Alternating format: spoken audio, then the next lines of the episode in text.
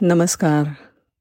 गोष्टीचं नाव आहे सत्तेचं अवतण हिरव्या गर्द टेकड्यांमधून नागमोडी वळणाने जाणाऱ्या नदीकिनारी एक शांत गाव वसलं होतं. तिथे लाओत्सो नावाचा एक ज्ञानी आणि अतिशय साधा वृद्ध गृहस्थ राहत होता. त्यांच्या विद्वत्तेची ख्याती सर्वदूर पसरली होती. आहे त्या परिस्थितीमध्ये ते अत्यंत समाधानी होते. एका दिवशी भल्या सकाळी लाओत्सू आपल्या गाढवाबरोबर गावातून चालला होता. तेवढ्यात सगळीकडे एकच गोंधळ उडाला.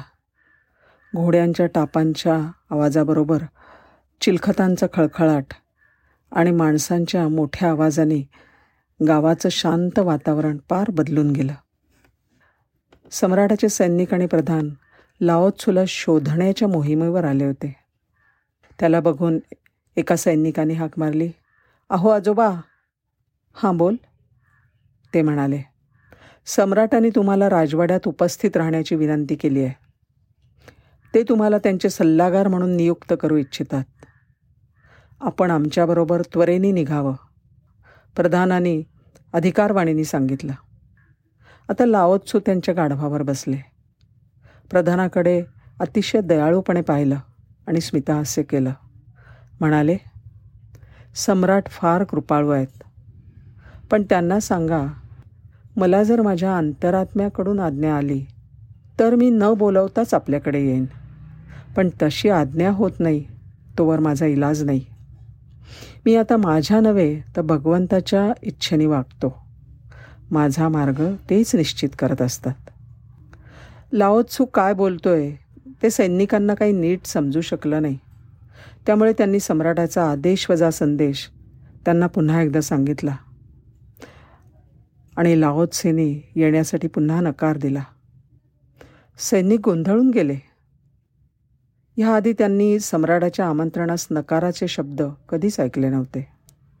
पण लाओत्सूला जबरदस्तीने आणता येत नाही आणि आता ते येऊ शकत नाहीत एवढा संदेश घेऊन ते सम्राटाकडे परतले.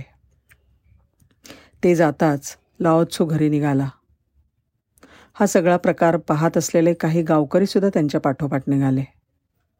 वाटेतल्या पहिल्या विहिरीपाशी लावतसू थांबले. कुणाशी एकही शब्द न बोलता विहिरीत वाकून त्यांनी भांड्यांनी पाणी काढलं आणि स्वतःचे कान धुतले.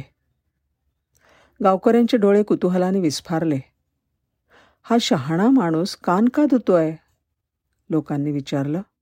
हे तुम्ही काय करताय? लाओत्सू म्हणाले. माणसाच्या मनावर सत्तेचा प्रभाव एखाद्या गढूळ नदीसारखा असतो. त्या नदीचा तो भला मोठा प्रवाह निर्मळ लहान ओढे तलाव यांना अस्वच्छ करून टाकतो. सत्तेचं आवतण ही माणसाचे विचार भ्रष्ट करणारी गोष्ट आहे. सम्राटाचं सत्तेत सहभागी व्हायचं आमंत्रण मी माझ्या कानावरनंच धुवून काढलं. त्यांनी डोक्यात घुसायलाच नको. सत्ता आणि अधिकाराच्या कोणत्याही इच्छांपासून स्वतःला शुद्ध ठेवण्यासाठी मी माझे कान धुतले. खरं तर माणसाच्या सुख आणि समाधानाचा मार्ग साधेपणा आणि अलिप्ततेमध्येच आहे. गावकऱ्यांना लाओत्सूच्या कृतीमागचा अर्थ आता काहीसा समजला. पण त्यापुढे जे घडलं ते बघून गावकरी हैराण झाले. त्यांना आणखीन एक विलक्षण गोष्ट दिसली. त्यांनी पाहिलं की लाओत्सू परत विहिरीमध्ये भांडं पाण्याने भरत होता आणि त्याच्या निष्ठावंत गाढवाचे कान हळुवारपणे धुत होता. त्यांनी आपल्या गाढवाचे कान तीन वेळा पाण्याने धुतले. गोंधळलेले गावकरी पुन्हा एकदा लाओत्सूकडे गेले आणि त्यांनी प्रश्न केला तुम्ही गाढवाचे कान धुतात ह्यामागे काही विशेष कारण आहे का? लाओत्सू आता हसले आणि त्यांनी उत्तर दिलं माझ्या मित्रांनो वर्षानुवर्षे ज्ञानाच्या मार्गावर चाललेल्या माझ्यासारख्या विरक्त माणसाला सत्तेचं आकर्षण जर विचलित करू शकत असेल तर या गाढवाचं काय होईल असं वाटतं तुम्हाला? ते तर कायमच सत्तेसाठी उत्सुक असतं. हे बघा बरेच लोक सत्ता आणि अधिकारासाठी नेहमीच उत्सुक असतात.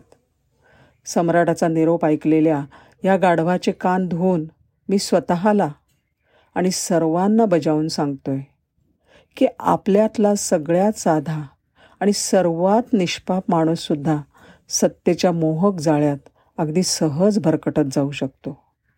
त्यामुळे सावध राहा. धन्यवाद.